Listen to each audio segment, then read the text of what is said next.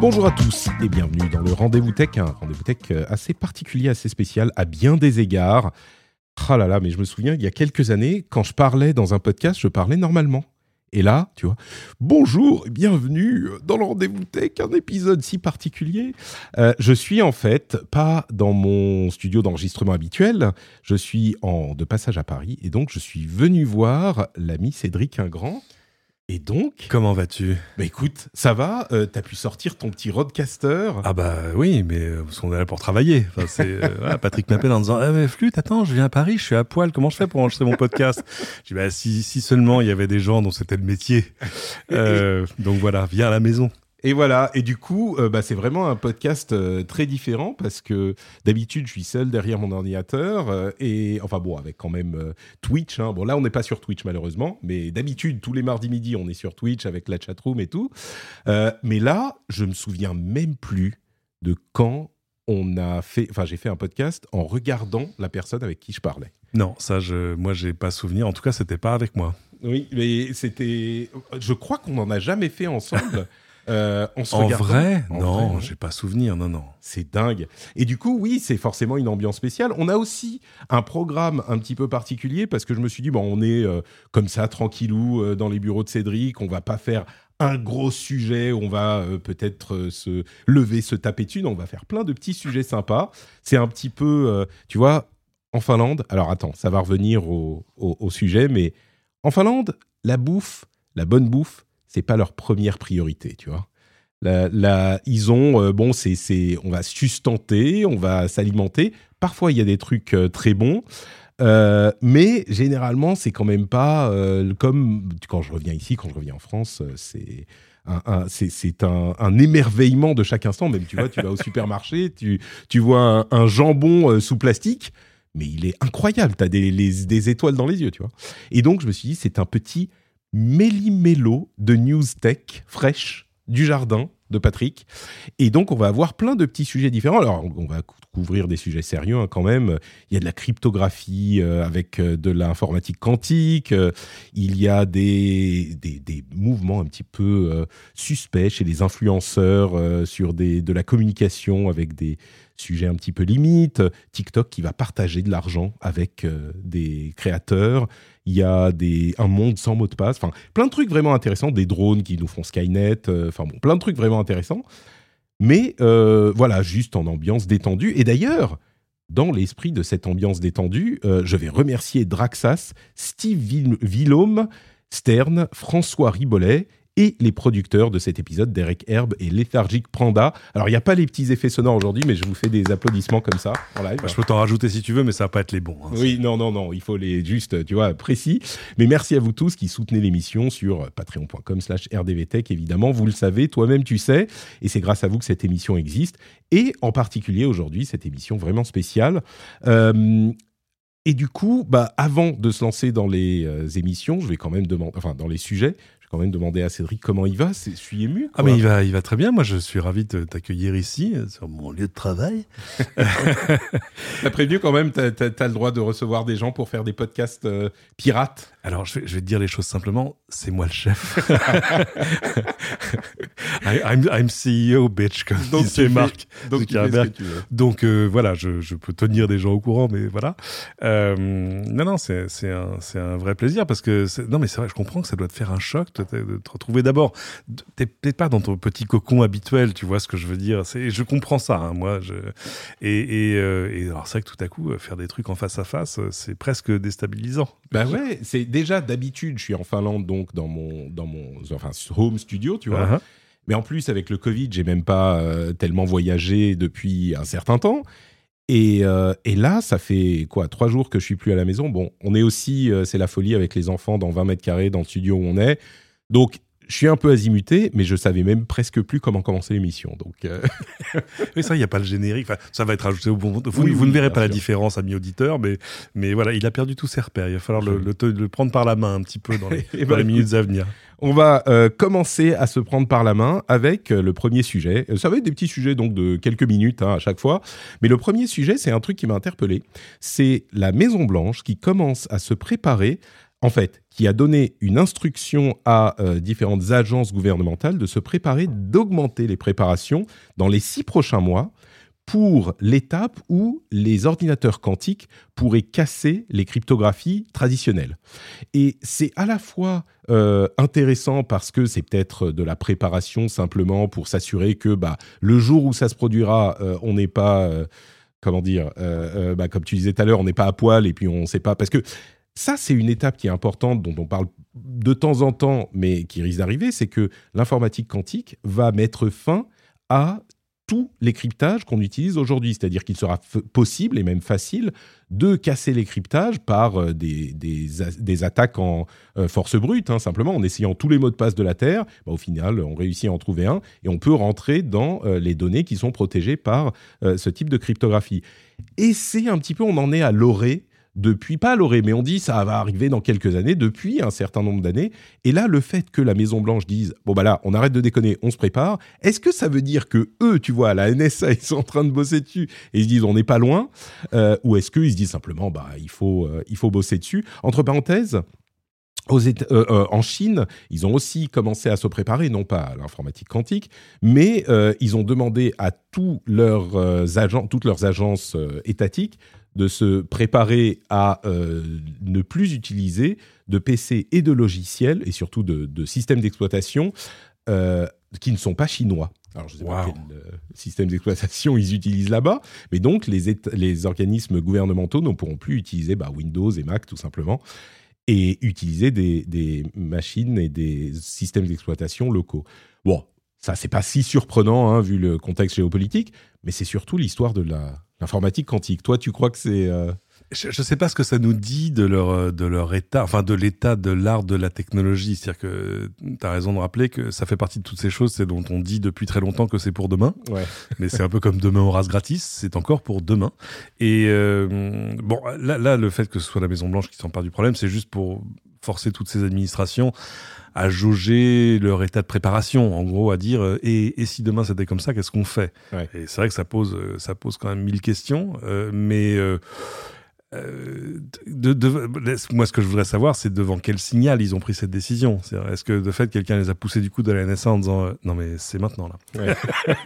Est-ce que je non mais voilà, posez pas de questions, mais c'est maintenant. Ouais. Euh, donc forcément, et si si la NSA y arrive, ça veut dire que d'autres y arrivent, y arrivent aussi, ou vont y arriver, ou sont ont déjà une roadmap pour imaginer ce que ce qui va se passer dans un an, deux ans, cinq ans, dix ans. Et et c'est vrai que c'est enfin c'est terrifiant pour plein de choses, hein, c'est-à-dire euh, pour euh, tout, euh, pour le commerce, la sécurité, la sécurité des C'est, je sais pas, c'est, c'est, t'as l'impression de, de, passer une étape technologique majeure, tu vois ce que je veux dire. Même si ça reste encore très, c'est-à-dire, tu vois, je, ton, ton quantum computer, tu peux pas encore lâcher sur Amazon, donc, donc on n'en est pas là. Mais c'est-à-dire qu'au départ, ça sera sans doute l'apanage des États, c'est certain, ou de, enfin, à vrai dire, je dis des États, mais euh, les plus avancés dans ces domaines, euh, c'est peut-être des sociétés privées, hein, comme on le voit depuis quelques, quelques temps, mais ce que peut-être qu'on peut expliquer ce que ça voudra dire, euh, et à vrai dire c'est un petit peu flou, je t'avoue, même pour moi, mais parce que ça ne veut pas dire que un ordinateur quantique va être mis à la tâche de rentrer sur votre compte Facebook. Euh, d'autant plus qu'il y a des systèmes. Non, parce que votre compte Facebook euh, n'intéresse personne, disons-le clairement. pour la plupart des gens. Mais euh, et puis il y a des, affaires de, mitigation, c'est-à-dire qu'un service en ligne, si il voit que quelqu'un essaye de se connecter à un compte spécifique dix fois en dix minutes, bah il va bloquer le truc, il va il va mitiger. Mais par contre, par exemple, on peut imaginer que accéder au contenu d'un téléphone euh, qu'on a récupéré, bah ça c'est beaucoup plus possible. Des données qui sont chiffrées sur un disque dur, et eh ben elles sont chiffrées par un système de cryptographie standard, euh, SHA 256, enfin ce que c'est. Mhm. Et, euh, et donc ça, ça pourra être euh, brisé par les ordinateurs quantiques et on pourra avoir accès à toutes ces données. Donc des données qui vont euh, liquer, chiffrer, bah, elles pourront être déchiffrées facilement. Des données qui seront acquises par euh, espionnage, elles pourront être déchiffrées, etc., etc. Et donc ça a quand même des conséquences importantes. Et puis à partir du moment où la porte est ouverte, bah, elle est ouverte au départ pour les gros acteurs, on va dire étatiques ou non, mais très vite on peut imaginer que ça se répandra un petit peu partout, quoi. Oui, euh, surtout, ça, ça, permettrait, là où on est de toute façon euh, largement dans, dans, le monde du conditionnel, euh, de s'attaquer au, au, chiffrement de, de, messages, par exemple, enfin de choses chopées à la volée sur des réseaux. Et euh, ça pose plein de questions. Hein, c'est. Euh, c'est intéressant parce qu'évidemment, la NSA, c'est leur métier depuis, depuis le début. pardon pour, pour préciser ça, c'est-à-dire que tu te connectes à un réseau Wi-Fi qui est bien chiffré, euh, et donc, tu peux pas euh, avoir les informations qui transitent par le réseau, ou même euh, tu utilises du HTTPS pour naviguer sur Internet, etc. Bah tout ça, oui, tu eh te connectes au même réseau que la personne qui est sur ce réseau Wi-Fi, et paf, ça tout saute quoi. Le chiffrement n'a plus d'importance voire même pour des messages chiffrés avec des systèmes à clé publique plus enfin avec des avec des plus grosses clés en gros mmh. et, euh, et, là tout à coup ça pose question parce que là on parle de systèmes qui existent depuis une trentaine d'années euh, voire un peu plus c'est-à-dire tous les trucs basés sur RSA etc et, et euh, qui sont si on a les, des clés bien foutues et assez grosses réputé inviolable, euh, on va dire, dans des conditions d'expérience euh, normales. Alors évidemment, euh, si tu es, je sais pas, tu vois, le iMessage de Vladimir Poutine, là, il faut que tu t'inquiètes de ta clé. Mais, mais, mais voilà, c'est pour, pour monsieur tout le monde, euh, ça, ça, donnait un niveau de sécurité qui était euh, hors de portée du, du, des, des, grandes oreilles habituelles. Mais euh, et c'est intéressant. Évidemment, on ne le saura pas ou on le saura dans très longtemps. ce qui était, ce qui est l'état de l'art aujourd'hui de la, de la cryptographie, enfin de la décryptographie à la NSA par exemple. J'en profite comme à chaque fois qu'on parle de la NSA pour vous conseiller la lecture de deux ouvrages. Il y en a un qui a 40 ans, ce qui est l'ouvrage qui a révélé l'existence de la NSA à l'époque, qui s'appelle The Puzzle Palace. C'est absolument euh, sur euh, c'est quoi le, métier d'une agence d'espionnage dont le seul but est de capter tous les messages pour pouvoir les analyser plus tard. Euh, voilà, The Puzzle Palace, l'auteur s'appelle James Dunford. Ça se lit bah, comme un roman d'espionnage. Et tu as dit deux ouvrages. Ah oui, parce qu'il en a fait un autre juste après, qui s'appelle, enfin, juste après, 10 ou 20 ans après, qui était la suite, qui s'appelait Body of Secrets, et qui là est encore un truc euh, extraordinaire. C'est l'histoire du XXe siècle vue au travers du prisme de la NSA.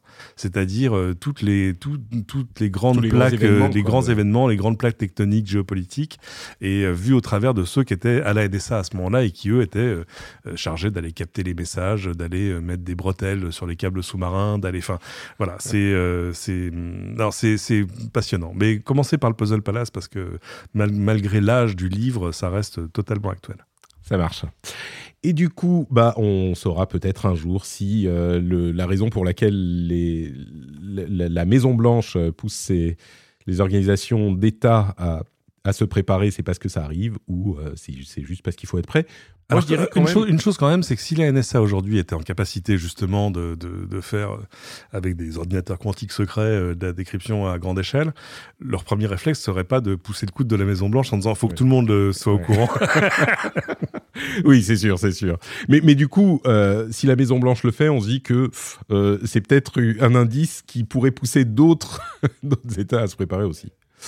Euh, bah justement, à propos de sécurité, Apple, Google Microsoft et, à vrai dire, d'autres, on parlait de, sécurité des informations, euh, commencent à adopter les recommandations de la FIDO Alliance. Qu'est-ce que c'est que FIDO? C'est euh, merde, j'ai oublié ce que à quoi correspondait le truc. C'est Identity Online, quelque chose pour Identity Online. C'est une alliance, une organisation qui, oui, c'est ça, c'est Fast Identity Online. C'est une organisation qui euh, cherchent à euh, faciliter l'accès aux données sans mot de passe. En fait, leur but, c'est de faire disparaître les mots de passe et pourquoi est-ce qu'on voudrait faire disparaître les mots de passe? Bah Parce que les mots de passe, c'était bien à une époque où on en avait deux, trois. Aujourd'hui, on en a des dizaines, des, centaines. Et certains d'entre nous utilisent des euh, password managers qui sont, enfin, à vrai dire, euh, je pense que la plupart d'entre nous le font parce que c'est beaucoup. Ou, ou alors, ils ont le même mot de passe partout. Partout, voilà. Ce qui est, ou alors des, des petits post-it et des carnets avec des, des centaines de mots de passe. Euh, c'est les mots de passe aujourd'hui sont l'un des points euh, de faille de sécurité, en, en tout cas de problématique pour la sécurité et la FIDO Alliance essaye de faire en sorte qu'on puisse se passer de nos mots de passe. Ça fait un moment qu'ils travaillent sur le truc. En gros, hein, euh, ils utilisent à la place de mots de passe on va dire des données biométriques, c'est-à-dire qu'on peut se connecter avec euh, reconnaissance du visage, reconnaissance de l'empreinte euh, digitale, etc., ce genre de choses. Et ils ont tout un tas de protocoles, de technologies pour ça. Et ce qui est intéressant, c'est que euh, bah, les GAFAM, en gros, sont en train de se... ont, annoncé qu'ils allaient adopter les recommandations de la FIDO Alliance et donc ça pourrait faire bouger l'ensemble. À vrai dire, ça va faire bouger l'ensemble de l'industrie si tout le monde s'y met. Et donc on aura bientôt plus besoin de mots de passe.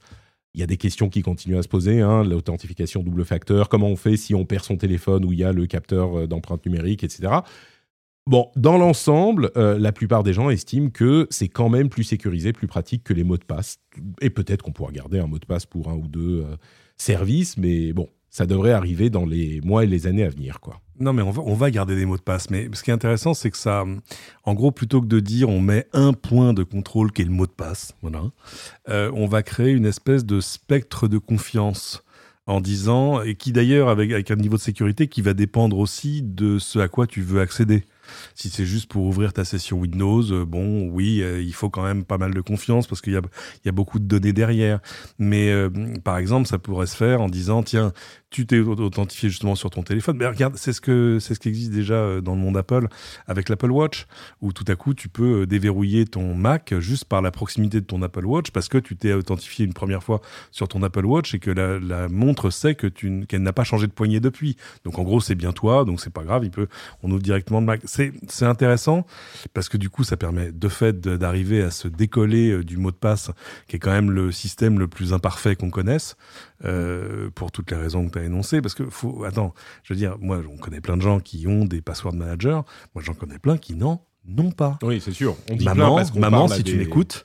Euh, Mais tu sais, mine de rien, c'est quand même compliqué, quoi, un password manager, parce que il faut que tu aies euh, le d'abord que tu t'abonnes au service, et puis il faut avoir sur ton ordinateur l'extension qui va bien, et puis il faut avoir sur le téléphone. Alors ça, c'est le pire parce que ces personnes en particulier naviguent énormément sur téléphone mobile, et du coup, euh, tu as sur ton téléphone l'application à laquelle il faut rester connecté. Parfois, ça se déconnecte, et puis quand tu veux rentrer sur un euh, service, sur un site web, sur une app, il faut passer dans l'autre application du password. Enfin bref, c'est très pratique, mais c'est quand même euh, compliqué pour les gens qui sont pas forcément technophiles. Et c'est vrai, il y a beaucoup de gens qui l'utilisent pas, quoi.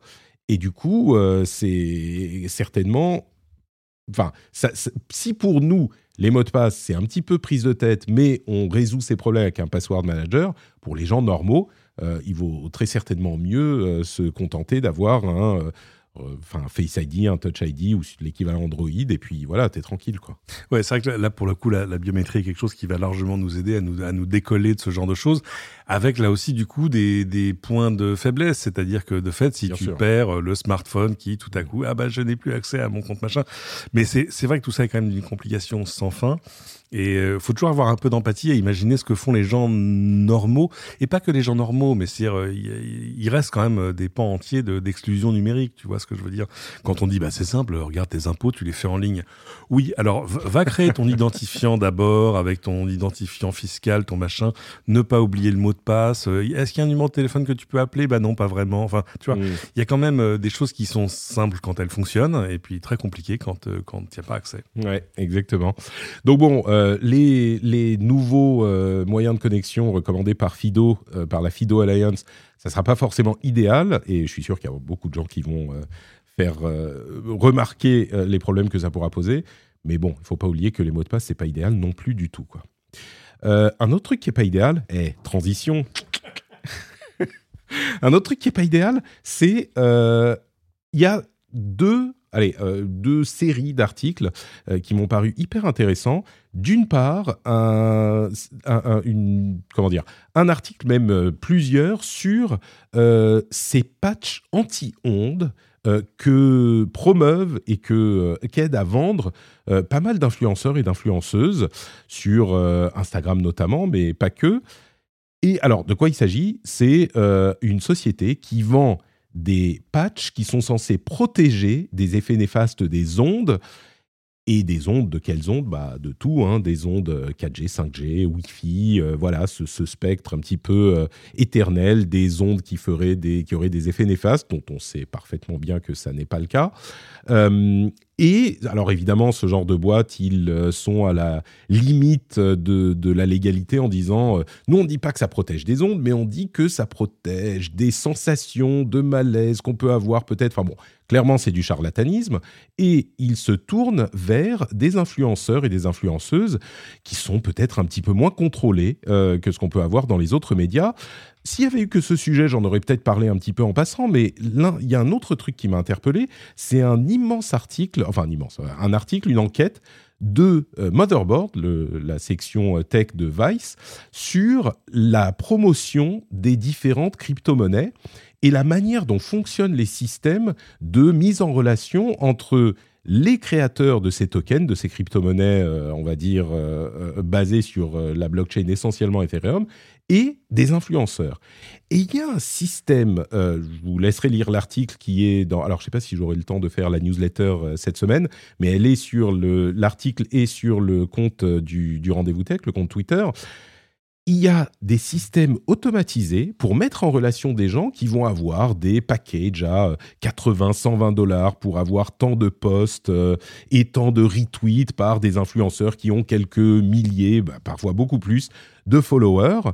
Et c'est des systèmes automatisés comme ça qui vont passer par euh, système de messagerie privée, euh, système de SMS, etc. Et c'est vraiment de l'achat de légitimité que font ces tokens euh, en passant par les, influenceurs et à tel point que euh, les, les, noms des packages, c'est carrément euh, le, package chill qui veut dire vendu en quelque sorte. et, et, c'est ça, les deux m'ont paru intéressants à mettre en parallèle parce que on est dans ces deux cas dans de l'achat de légitimité, hein, clairement, deux produits qui sont limites, qui sont vraiment fringe, et qui passent du coup par des influenceurs qui sont bah, forcément moins contrôlés parce qu'ils sont tellement nombreux, et, puis euh, peut-être qui n'ont pas une, une même euh, euh, une éthique. je, vais, vais même pas dire journalistique, mais publicitaire peut-être. Tout de suite les grands mots. Ouais. non, mais c'est vrai. Si, si, on le considère de manière un peu froide, ce sont des supports publicitaires moins réglementés que les autres.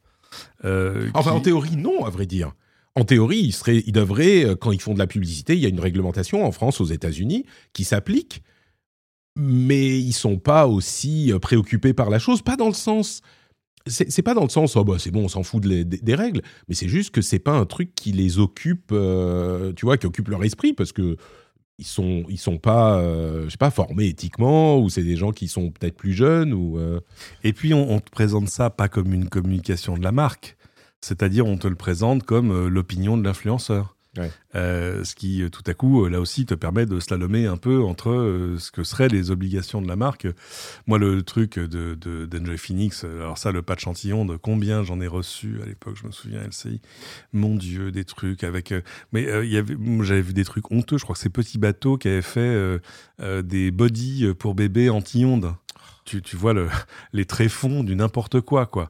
Et, euh, et là, l'entreprise en question, qui s'appelle FazUp, c'est des Suisses, ça fait longtemps qu'ils tracent ce sillon-là. Alors, justement, quand tu vas lire leur communication, eux, eux, eux ils savent quelles sont leurs obligations. Ils peuvent pas ouvertement, tu peux pas faire du, du charlatanisme, tu vois, euh, open source. Euh, non, non, du coup, oui, c'est ça. C'est, c'est pas, il n'y a pas d'une promesse médicale, mais il y a une promesse de bien-être.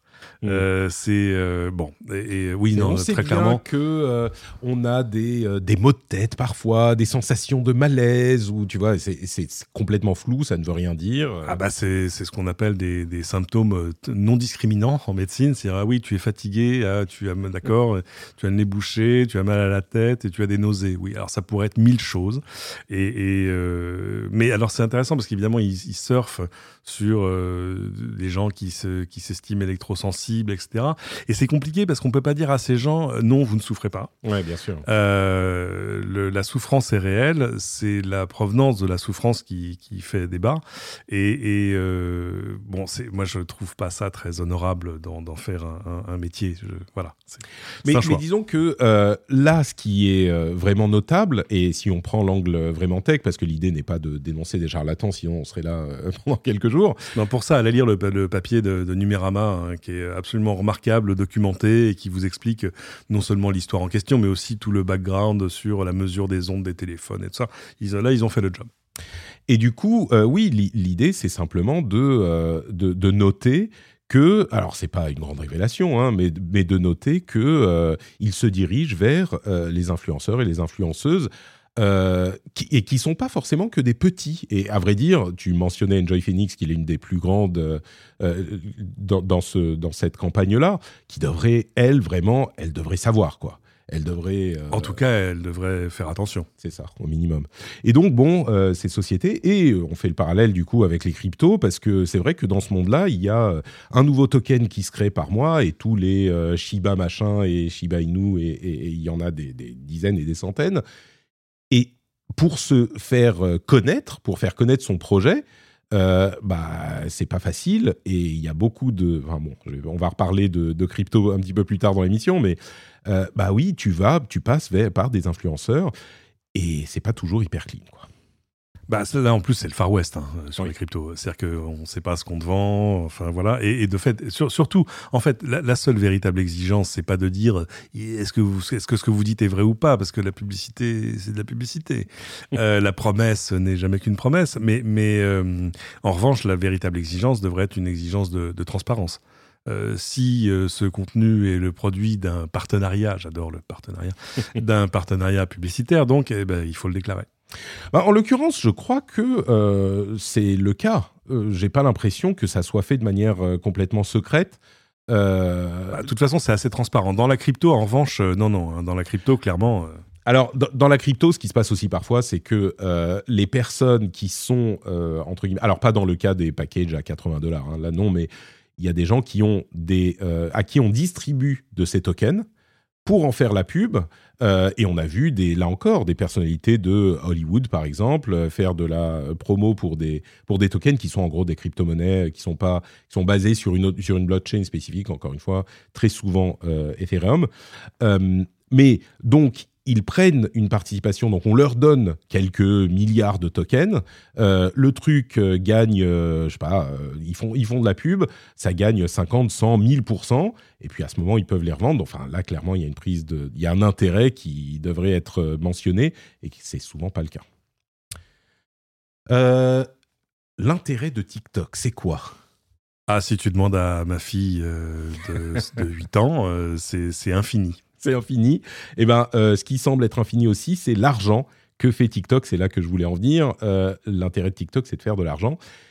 Et là où ça peut être problématique pour les créateurs et peut-être euh, pour TikTok à, la suite de ça, c'est que c'est très difficile de faire de l'argent sur TikTok. On en parlait il n'y a pas si longtemps que ça, du fait que TikTok ne redistribue pas des parts de revenus aux créateurs parce que c'est une publicité qui est décorrélée du contenu du créateur. C'est-à-dire qu'il y a une pub du créateur, enfin pardon, une, vidéo du créateur euh, ou de la créatrice, et puis ensuite dans votre flux, il y a une pub.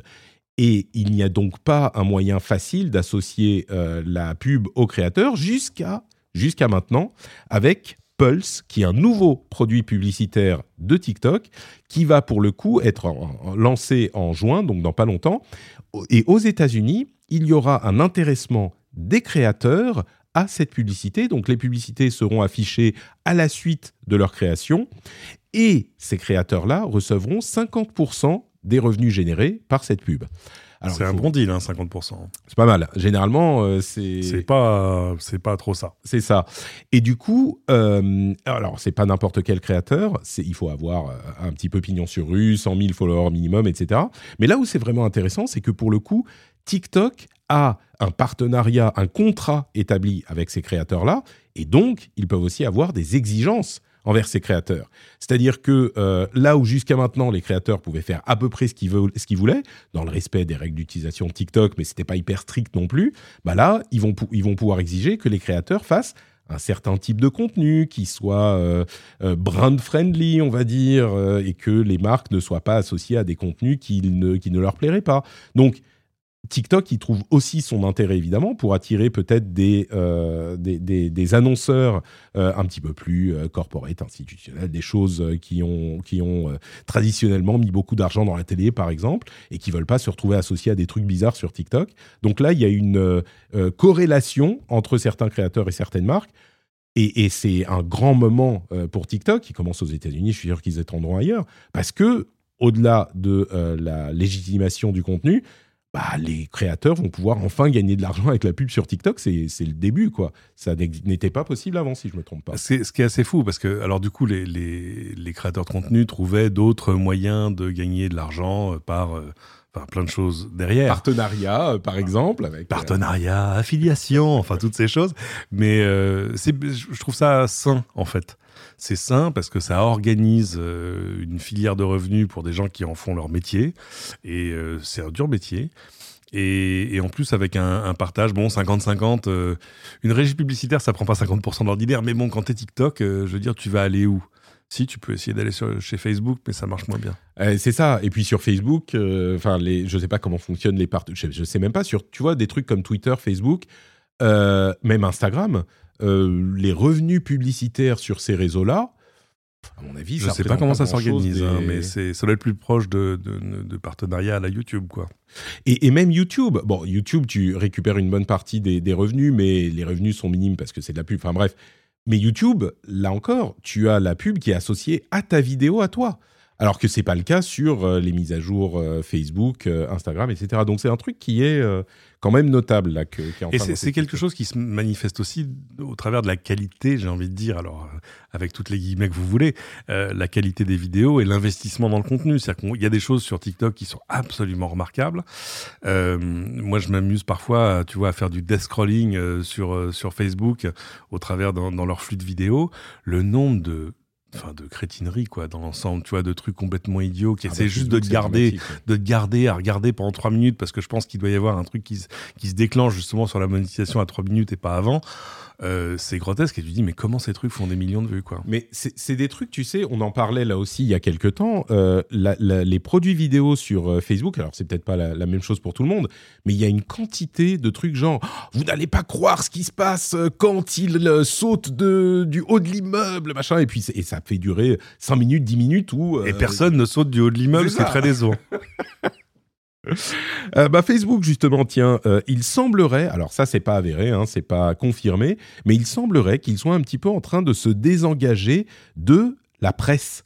Euh, Facebook, vous le savez, comme Google, avait engagé des dépenses de soutien à la presse pour amener du contenu information sur la plateforme et il semblerait qu'il soit en tien, enfin, quand on dit soutien à la presse, c'est-à-dire qu'il les payait, hein, tout simplement, par différents programmes. Vous mettez du contenu ici, sous tel format, etc. Et eh bien là, il serait en train de se désengager pour euh, quitter un petit peu ce, euh, type de contenu, hein, Facebook on a l'impression que depuis quelque temps, ils ont envie de euh, d'être moins l'endroit où on s'informe et donc où il y a des controverses sur les sujets d'actualité, et plus l'endroit où euh, on prend des nouvelles de euh, Tonton René sur qu'on n'a pas vu depuis longtemps, ce qui peut aussi être problématique parfois.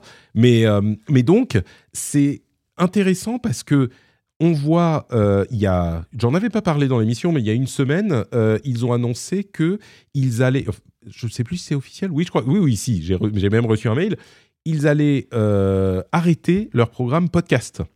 Il y a. Oui. dont, j'ai presque appris qu'il existait. c'est un peu ça. Mais moi, il m'a envoyé des mails depuis, euh, je sais pas, depuis un an. Euh, ah, venez mettre votre podcast sur notre plateforme, ça va être super cool, machin. Surtout mes podcasts anglophones, je sais pas pourquoi. Ah, mais ça c'est normal. J'ai jamais pris le temps de le faire, bah, heureusement, parce que maintenant ça s'arrête. Là, la presse euh, perd, j'imagine, pour certains organes de presse, ça va être une manne euh, qui vient de Facebook qui va disparaître.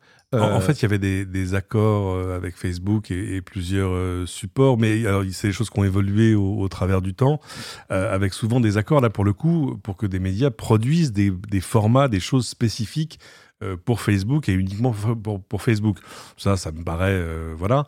Euh, ce qu'on voit surtout, c'est une réorientation, mais qui existait déjà. C'est pour ça que je, ne suis pas sûr de comprendre l'explication vers des contenus beaucoup plus vidéo qu'écrits, en fait. C'est une orientation clairement, mais, mais pas, pas d'information, tu vois. Ce qu'ils veulent, c'est de la création vidéo, y compris sur Instagram, qui s'oriente beaucoup sur la vidéo, parce que c'est là qu'ils peuvent, ils peuvent trouver. De la croissance mais, mais, mais pour la, presse, finalement, qui était euh, clairement, alors qui est, pas qui est toujours en situation de difficulté parce que c'est toujours compliqué, mais qui était, on, s'en souvient, aux, aux abois, je dirais, qui, qui réclamaient de l'argent des GAFAM il y a euh, quelques années encore, et je suis sûr qu'ils le font encore. Oui, il, qu'il le fait encore. Hein, oui. Et bien là, Facebook, euh, tout simplement, ils disent, bah ok, on va. Enfin, ils disent non, mais les rumeurs disent que euh, ils vont simplement arrêter et donc c'est terminé. Euh, plus de plus de subventions à la presse. Alors, il faudra voir quand même si le partage des contenus sur Facebook ne donnera pas lieu à des demandes de la presse, parce que c'est ce qu'ils faisaient un petit peu sur sur euh, Google News finalement. Oui, tout à fait. Encore que Google News, c'était un petit peu une, une devanture, euh, on va dire un kiosque, euh, donc on pourrait arguer du fait que, machin, quand c'est partagé sur Facebook par Tonton René, justement, je sais pas si on pourrait. Bah, c'est difficile, d'autant qu'il faut jamais l'oublier. Hein, les supports de presse, quels qu'ils soient d'ailleurs, ont un contrôle assez précis de ce qui est publié ou pas sur ces réseaux. Euh, c'est-à-dire, euh, c'est pour ça que moi, parfois, quand j'ai lu quand même des, médias qui disaient non, mais c'est terrible, Google nous pille. Je dis, mais tu rajoutes deux lignes dans ton, dans ton code HTML et tu seras plus pillé du tout. Hein. tu seras plus, ça sera d'ailleurs plus sur Google. Ou d'ailleurs, tu peux faire le choix d'être sur Google, l'index, mais pas Google News. il y a plein de, voilà, tout ça est vraiment du sur mesure. Donc, c'est dur de passer derrière en disant, oui, bon, c'est vrai, vous m'envoyez beaucoup d'audience, mais j'aurais aussi un peu d'argent, s'il vous plaît. c'est un peu compliqué. Et, euh, et, idem sur Facebook. Et là, tu as raison, quand c'est de fait ton frère, ton cousin, ta petite soeur, ton voisin qui partage un, article, ça va être dur pour le support de dire à Facebook, mais maintenant, il faut me payer. Donc, euh, c'est quand même plus facile euh, d'essayer de, conclure des accords en disant on va vous fournir des contenus euh, différents, plus adaptés, plus en ligne avec ce que vous voulez. Et, et c'est vrai que Facebook a quand même beaucoup souffert d'être une source d'information pas terrible. donc je, voilà, tout ce qui permet d'avancer est, bon à prendre, même si je ne sais pas, je sais pas comment on va arriver à, à sauver le soldat Facebook, et s'il le faut d'ailleurs. Ça, c'est une question encore plus vaste qui est peut-être euh, encore plus intéressante. Euh, notons tout de même, je ne sais pas si tu, me, euh, si tu seras d'accord avec moi, que par rapport à, vous vous souvenez, on parlait beaucoup justement de Google News et des demandes de la presse, surtout européenne, d'être compensées pour l'utilisation de contenu, etc., de leur contenu. J'ai l'impression que depuis quelques années, c'est la plupart de ces médias ont diversifié leurs sources de revenus. Il y en a beaucoup qui ont des, euh, des, offres premium, on peut s'abonner. Euh, la plupart des grands sites de presse, je crois, ont des formules d'abonnement.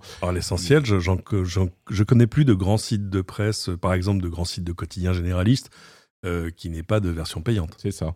Et donc j'imagine que euh, c'est un petit peu moins préoccupant, on va dire aujourd'hui, si ça, ce, ce, changement se produit, que ça aurait pu l'être il y a quelques années, euh, si Google justement disait bon bah ok vous n'êtes pas content, on coupe les vannes quoi, les vannes des, des, des, envois de trafic, je veux dire. aujourd'hui c'est un petit peu, même si bon, si Google fait ça demain, c'est quand même compliqué pour eux, ça reste un, un, un élément important. Juste, puisqu'on parlait de podcast sur, euh, sur Facebook, euh, est-ce que tu as lu le rapport de l'IAB euh, et, de, et de PricewaterhouseCoopers. C'est ça. Sur le fait que toi et moi devrions rouler sur l'or, si, si j'en crois, les, si crois les chiffres. Aux États-Unis, en tout cas, le revenu du podcast en 2021 s'est établi à 1,45 milliard de dollars.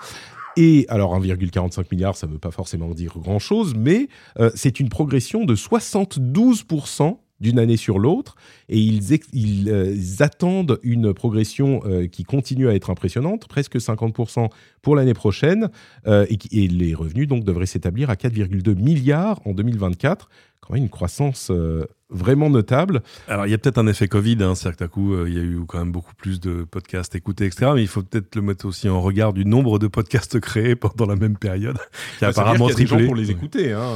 Ah, c'est tout ce qu'on leur souhaite, mais euh, c'est un gâteau qui s'est agrandi, mais dont, le nombre de parts a aussi cru. Donc, euh, mais au moins, c'est vrai que ça, ça soutient une, une, réelle économie. on n'a pas de, de chiffres équivalents, par exemple pour la France encore. C'est un peu compliqué. Hein.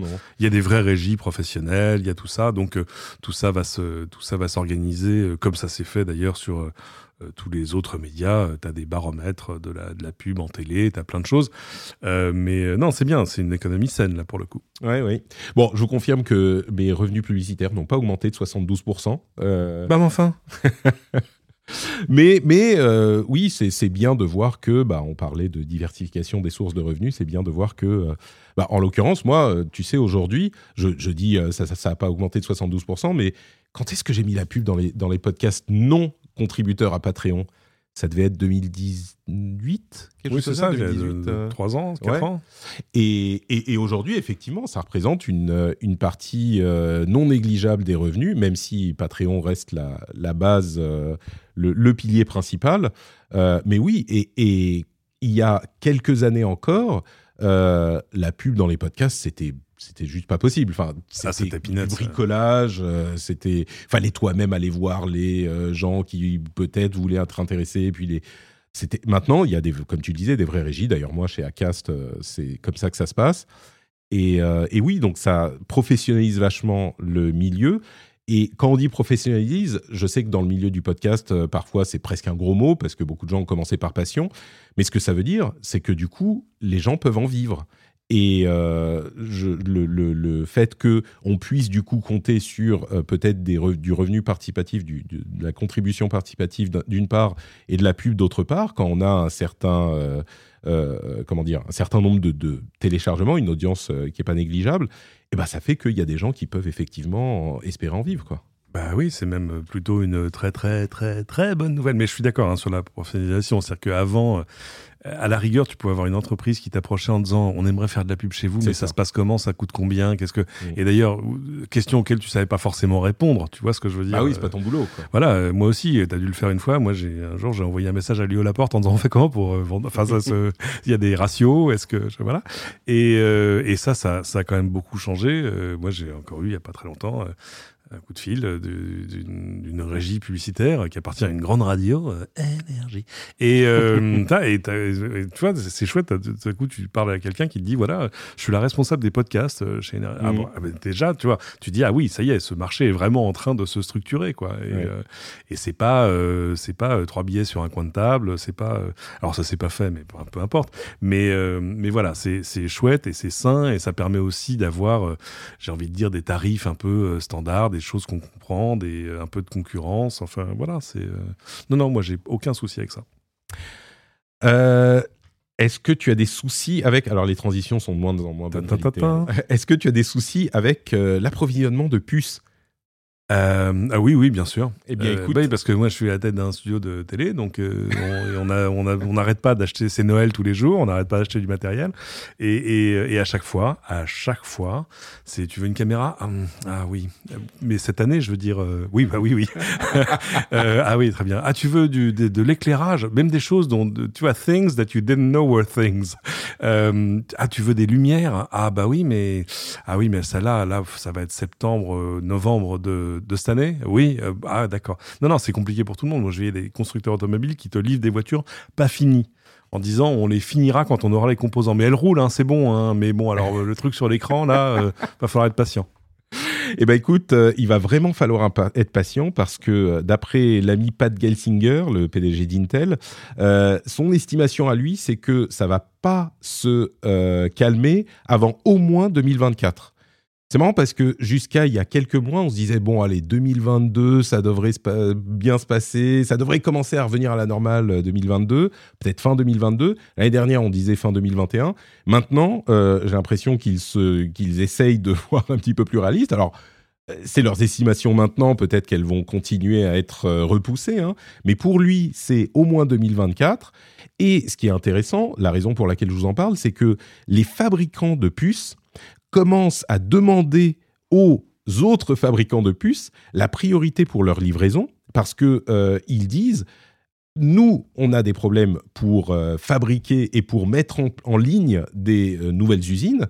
Donc, pour faire en sorte que la pénurie se, termine le plus rapidement possible, bah, il faut livrer en priorité ceux qui en fabriquent parce que même eux euh, ne réussissent pas à, avoir suffisamment de, fournitures, enfin de matériel, de puces, pour pouvoir en fabriquer plus. Donc ils sont, ils ont fait le tour euh, des, autres fabricants en disant bah, livrez-nous d'abord plutôt que justement les fabricants de voitures et ce genre de choses et de lumière euh, pour studio euh, pour qu'on puisse travailler ensemble pour que ça se termine le plus vite possible. C'est là que tu vois la puissance à rebours, j'ai envie de dire, des écosystèmes. C'est-à-dire que tout à coup, quand tout marche, c'est génial ça va très vite. Enfin, tu vois, c'est c'est euh, pourquoi est-ce que l'essentiel de l'électronique est au sud de la Chine? Bah parce que c'est facile pour eux.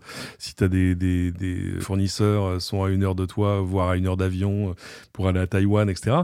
Et, et en revanche, dès que la chaîne d'approvisionnement se brise, dès qu'il manque un truc, eh ben ça y est, tout s'effondre. C'est-à-dire que tout à coup, euh, euh, même si t'es, je sais pas, t'es Nvidia, tu fais des cartes graphiques, ok, c'est super. Ah oui, mais il faut quand même les trois transistors, le machin, le condensateur, le truc. Ah ben le condensateur, il y en a plus. Ah ben mais on fait quoi, chef? Ah ben faut en trouver un autre. Ah mais faut tout redévelopper. Enfin, et là c'est un bordel sans nom. Et, et euh, non non, il y a des gens qui doivent jongler en ce moment. et on le voit. Nous, ce qu'on voit, c'est on, on est tous en tant que consommateurs juste au bout de la chaîne. C'est-à-dire, euh, euh, moi j'ai commandé mi-avril des choses chez Apple. Euh, j'étais pas habitué à ce que commander des trucs chez Apple et qu'on me dise bah juin. Ouais. Juin. Alors que tu vois, c'est genre, je dirais quoi? Bah un MacBook Air. Oh là là, oh, oh, monsieur, un MacBook Air. Euh, alors euh, vraiment, mais vous voulez, euh, ah vous voulez choisir la couleur en plus? Non, attendez, voilà. Et bah le et le Mac Studio, la machin que vous venez de sortir. Ah, vous voulez un truc récent? Non, eh, bon voilà. Et mais c'est et c'est pareil partout. Et, et, on n'en voit pas la fin parce qu'en plus ça, ça a un côté cercle vicieux, c'est-à-dire que les gens changent du coup, essaient de trouver d'autres fournisseurs. Enfin, ça met un le truc. Le, truc qu'on constate vraiment, c'est que c'est un truc qui, a été, oui, euh, euh, provoqué par la pandémie, parce que tout le monde s'est mis à acheter plein, mais c'était un truc qui était qui bouillonnait déjà avant en fait, et c'est pour ça que ça dure tellement. Parce que rappelons-le, c'est pas que on arrive, enfin, on fabrique moins de puces, on en fabrique toujours autant, voire plus, mais c'est la demande euh, qui a explosé et, qui dont on se rend compte qu'elle affecte tous les secteurs de l'industrie. Tu parlais de voitures, on en a souvent parlé. Enfin, les éclairages, il n'y a pas un truc qu'on fabrique aujourd'hui qui n'a pas besoin de puces. Et en l'occurrence, les fabricants de puces ont aussi besoin de puces pour euh, fabriquer les machines qui vont fabriquer les puces. Et donc, euh, voilà, ils demandent à être, euh, à être livrés d'abord, ce qu'on peut comprendre. Moi d'abord. tant qu'à choisir, je me dis peut-être eux d'abord. Mais s'ils peuvent m'envoyer mes trucs que j'ai commandés avant, ça serait sympa. Euh, un petit mot pour remercier les gens qui ont laissé des commentaires sur iTunes. Euh, j'avais demandé sur Twitter pour le, rendez-vous tech et le rendez-vous jeu euh, si les gens pouvaient laisser des commentaires parce que vous savez, on a ce petit moment au réveil où on voit qu'il y a des gens qui ont mis des commentaires pas gentils, pas juste, pas juste pas gentils, mais juste pas constructifs, on va dire, pour rester poli. Et, et du coup, j'avais demandé, il y a eu beaucoup de commentaires, donc vraiment un grand, grand, grand merci, je m'y attendais pas. Donc juste voilà, pour tous ceux qui ont pris le temps d'aller le faire, euh, je vous fais des gros, gros bisous, parce que mine de rien, euh, bah, comme avec les autres plateformes, iTunes c'est important, et quand les gens découvrent, cherchent un podcast tech, ils vont voir le rendez-vous tech, vont scroller et puis voir les commentaires et qu'ils voient des trucs vraiment, euh, on va dire, euh, critiques sans justification, peut-être que ça va les refroidir. Donc, euh, ça m'aide énormément. Merci à vous. Et bien sûr, merci à tous ceux qui soutiennent le rendez-vous tech sur Patreon, patreon.com slash rdvtech. Euh, la pub, c'est cool. Euh, le Patreon, je préfère. Et en plus, ça offre une euh, indépendance, vous le savez. Ça me permet de choisir ce que je fais. Et je, peux, s'il y a un truc que je veux pas faire, bah je dis bah non, je fais pas, tout simplement. Et c'est un luxe que me permet votre contribution au Patreon sur patreon.com/slash rdvtech. Donc un grand, grand merci à tous ceux qui apprécient l'émission et ce que je fais suffisamment pour aller y faire un petit tour et me payer un petit café ou This is Paige, the co-host of Giggly Squad, and I want to tell you about a company that I've been loving, Olive and June. Olive and June gives you everything that you need for a salon quality manicure in one box. And if you break it down, it really comes out to $2 a manicure, which is absolutely insane. It's also so easy to get salon worthy nails at home with Olive and June. The difference between how your nails used to look when you did them yourself and now with the Manny system is a complete game changer. The best thing about Olive and June too is it's a quick dry, dries in about one minute, lasts for five days, and full coverage in up to one to two coats. Visit oliveandjune.com slash perfect Manny 20 for 20% off your first system. That's oliveandjune.com slash perfect Manny 20 for 20% off your first system.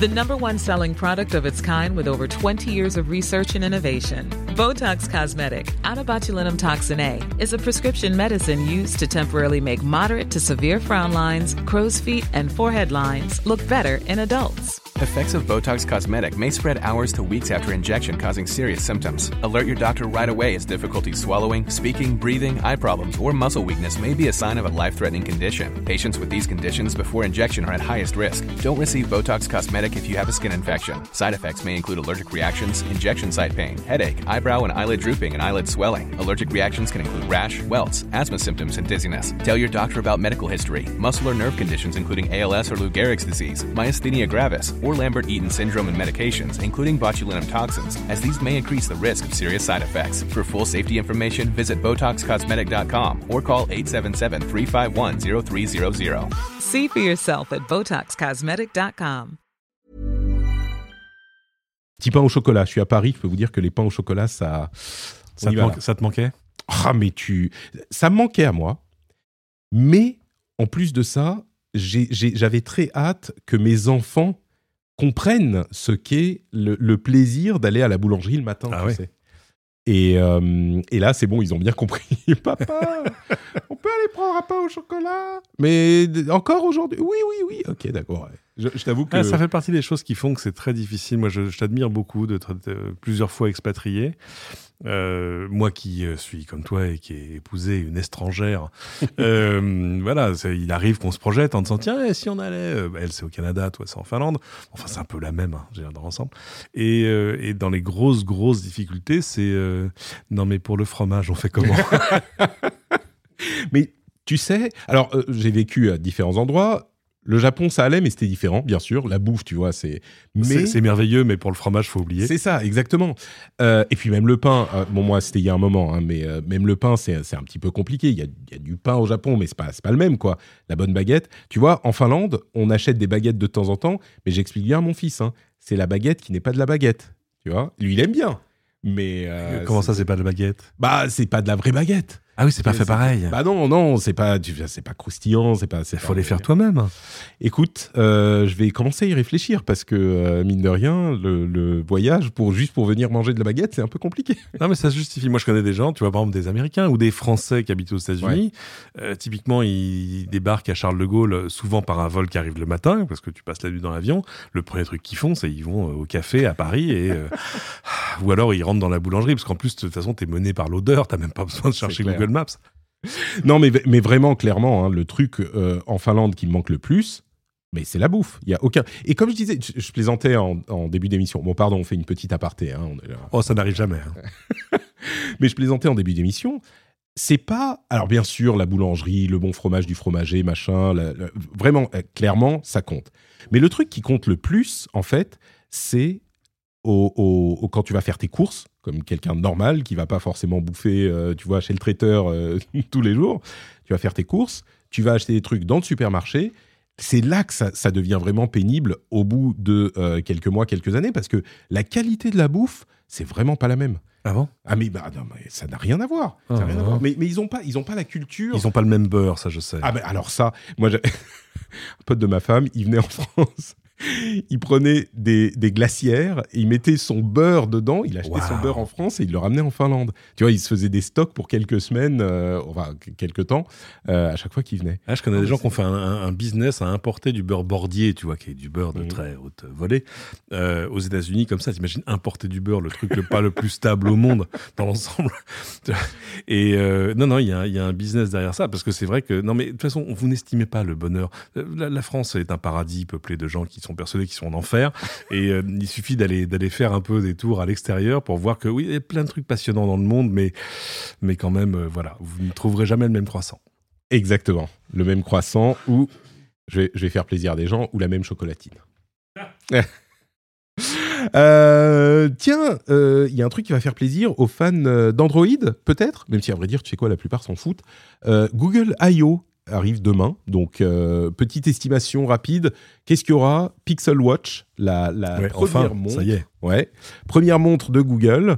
Euh, ils ont beaucoup collaboré avec la, la Galaxy Watch 4, donc euh, ça sera peut-être un truc comparable. Un nouveau téléphone, un Pixel 6a. Euh, toutes ces dernières années, il y avait, après le- la présentation du nouveau Pixel, le truc un peu moins cher, la version A qui était présentée à la Google I.O. Et puis euh, des nouveautés pour Android 13, des euh, Pixel Buds Pro, qui serait donc une version un petit peu plus chère des Pixel Buds, euh, comment il s'appelle? A Series, je sais plus, qui avait été présenté il y, a, il y a quelques temps. Mais bon, vraiment, le, la grosse star, ça devrait être la Pixel Watch. c'est un move intéressant de Google parce que on sentait qu'ils abandonnaient un petit peu les. Euh, on en parlait la semaine dernière d'ailleurs. Ils abandonnaient un petit peu les l'informatique portée, les montres, ce genre de trucs. Et puis ils ont racheté euh, Fitbit. Et, là, tout à coup, euh, la Pixel Watch revient et, on sent. Alors, c'est peut-être que je présume un peu, mais on sent que c'est parce que l'Apple Watch ne s'étant pas cassé la gueule et au contraire continuant à trouver sa place, bah, Google se dit, OK, sur ce truc, on a peut-être fait un pas en arrière, mais là, euh, il faut qu'on ait notre, notre offre aussi. Quoi. Même si c'est incomparable en termes de chiffres, mais évidemment, ils ne peuvent pas se, se, désengager totalement d'un marché qui est un marché réel maintenant, et qui en plus marche main dans la main avec, euh, avec le reste de leur écosystème, etc. Même si, bon, tu vois, il y a toujours les mêmes questions autour du Pixel chez Google, parce que ils font des chouettes smartphones, ça se vend, ouais, petitement, enfin, c'est pas, voilà. Et euh, avec toujours cette, cette vertu qui est de dire, non, mais on montre le chemin aux autres constructeurs et on, en gros, on met, la barre là où on veut que le niveau des smartphones soit. Ok, je sais je sais pas si ça marche pour eux, mais euh, au moins ça permet d'annoncer des trucs à Google I.O.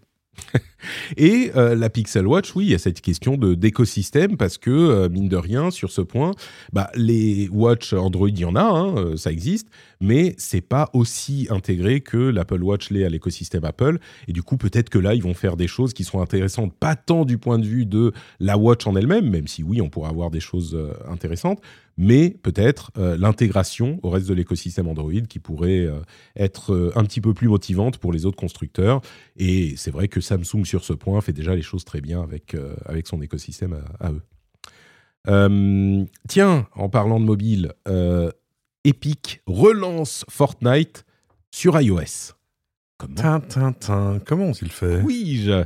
eh bien évidemment, c'est par le cloud gaming, le streaming de jeux vidéo, et en partenariat avec Microsoft.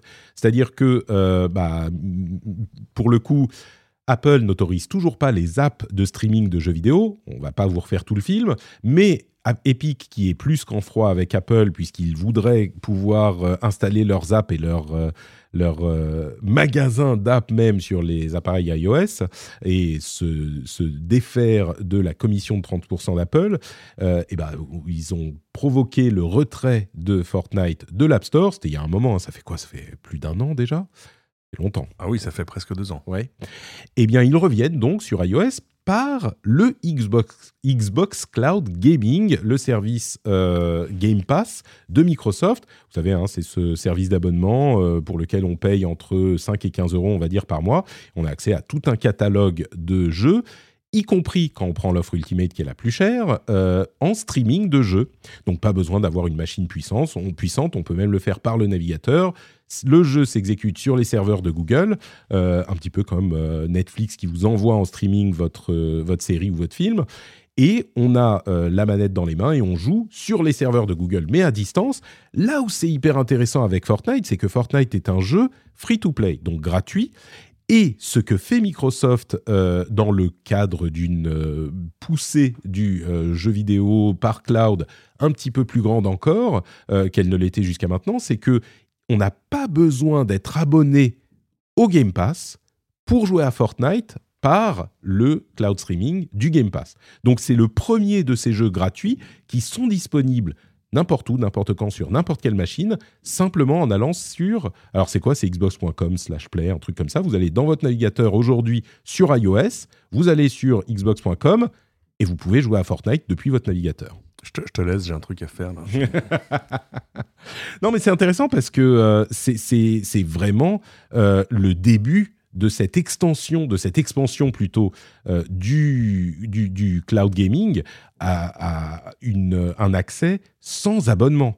Et ça, c'est hyper intéressant parce qu'il y a plein de jeux qui pourront être accessibles partout, sur tous les téléphones, sur tous les appareils du monde, parce qu'on n'a pas besoin d'une grosse machine, il suffit d'avoir une grosse connexion par contre.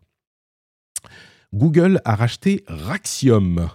Tu sais ce que c'est que Raxium Eh ben maintenant je le sais parce que j'avoue que ça m'avait un petit peu échappé. C'est un fabricant de, technologie d'affichage. Exactement, euh, de micro LED et leurs euh, leurs écrans sont surtout utilisés dans la réalité augmentée, la réalité virtuelle. Alors là encore, peut-être que un peu comme euh, les, les les les montres, ils ont fait quand même un ou deux pas en arrière sur la réalité virtuelle et la réalité augmentée chez Google. Euh, mais là, c'est pas le premier signe qui semble indiquer que, bon, en l'occurrence, c'est des écrans. C'est pas que ils ont ils ont pas d'écran chez Google, hein, mais ils sont beaucoup plus, euh, ils consomment beaucoup moins d'énergie, on va dire. Donc, pour un appareil qui soit pas connecté, euh, ça peut être hyper utile d'avoir un écran en micro LED qui consomme moins. Et donc, on se doute que Google est en train de développer de nouveaux appareils de réalité augmentée, réalité virtuelle. C'est pas les seuls. Donc, euh, c'est pas que, comme je le dis souvent, la réalité augmentée, euh, enfin la réalité virtuelle a disparu, pas du tout. Mais par contre, peut-être qu'elle est en train de euh, de- d'avoir un potentiel second souffle après l'arrivée d'Oculus il y a quelques années et euh, du PSVR, etc. Il y a le PSVR 2 qui arrive. Il y a Apple qui travaille sur son projet secret, semble-t-il. Google encore. Là, on est quand même bien positionné pour avoir une nouvelle euh, étape dans cette Un, un technologie. nouveau triumvirat, une nouvelle sainte trinité. Non, c'est intéressant parce qu'évidemment le micro LED a plusieurs intérêts. D'abord, c'est extrêmement lumineux, euh, donc ça permet d'imaginer des choses en AR, par exemple, pour des dispositifs qui fonctionneraient à l'extérieur. Euh, plus d'autonomie parce que moins de consommation électrique. Le micro LED, euh, par essence, est quelque chose de beaucoup plus, comment dire, flexible et modulaire que ce qu'on fait avec du LCD. Donc, ouais, non, c'est c'est intéressant. Mais alors, euh, tout ça est quand même très préliminaire. hein. très préliminaire, c'est sûr, euh, mais ce qui peut-être, euh, ce qui sera différent de la fois précédente, c'est un petit peu comme le de, quoi on parlait tout à l'heure, le truc qui arrive bientôt depuis depuis des années, la technologie d'in- d'informatique quantique. Là, on se dit que ça va peut-être plus trop tarder quand même, hein, cette réalité augmentée. Et là où ça sera différent, c'est que contrairement au Google Glass d'il y a quoi, 15 ans maintenant euh, Mais non, pas 15 ans. Mais non. Google euh, Glass, ça fait longtemps. Google Glass, euh, ouais, ça fait une bonne dizaine d'années. Ouais, c'est ça, c'est pas bon, peut-être pas 15, mais euh, Google Glass, tiens, utilisons Google, ah non, utilisons Brave pour avoir des informations sur Google Glass. Google, vers 2011, euh, hein, lancé sur la création, le système Google Glass sommes désor- désormais au point mort en 2014. Donc, tu vois, on est à 10 ans. C'était trop tôt. C'était trop tôt. Mais oui, c'est ça. C'est que la réalité virtuelle a vraiment euh, eu un- un- une explosion avec euh, Oculus. Là, c'est pas que le retour de la réalité virtuelle qui est intéressante, c'est peut-être enfin l'avènement de la réalité augmentée qui a d'autres usages puisque on n'est pas juste coupé du monde. Essentiellement, la réalité virtuelle, on va dire, c'est beaucoup le jeu vidéo. Euh, la réalité augmentée pourrait avoir beaucoup d'autres usages. Bon, on verra si ça se produit. Apple travaille dessus depuis longtemps. Euh, ça devrait arriver l'année prochaine depuis 2-3 ans. Donc, euh, on va pas Donc c'est pour demain. c'est pour demain. Euh, tiens, des news un petit peu plus, un petit peu plus diverses. Euh, alors, tiens, avant un, un article que j'ai trouvé hyper intéressant dans le Monde sur un problème dont j'entends parler depuis un, un bon moment. Euh, c'est le problème des gens qui voient leur connexion à la fibre coupée sans prévenir et qui comprennent pas pourquoi. Euh, dans l'audience du rendez-vous du rendez-vous tech et du rendez-vous jeu, euh, j'ai eu beaucoup de témoignages en ce sens, des gens qui me disent mais euh, moi tout à coup j'avais plus la fibre.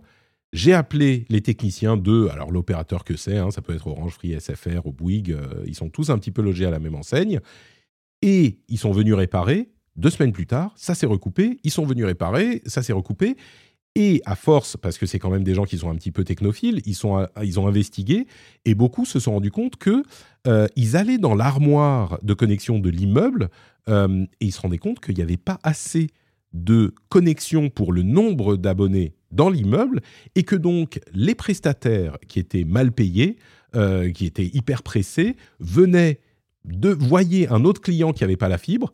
Et ben clac, tu débranches la fibre de- de quelqu'un au hasard, tu branches ton client, tu peux euh, appuyer sur le bouton euh, opération effectuée. Problème résolu. Voilà. et tu te barres. Et du coup, il y a quelqu'un qui a plus la fibre, personne ne comprend pourquoi.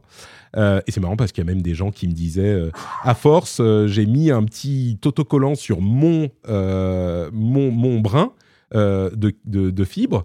Un petit autocollant où ça disait euh, ne surtout pas débrancher, tu vois. Eh ouais, mais c'est pareil dans les zones résidentielles. C'est-à-dire que tout à coup, le- a- a- avant, le monde était bien organisé. Il y avait un seul opérateur, tu vois, avec des techniciens salariés qui venaient avec leur camionnette bleue et qui, étaient, qui avaient la seule clé de l'armoire.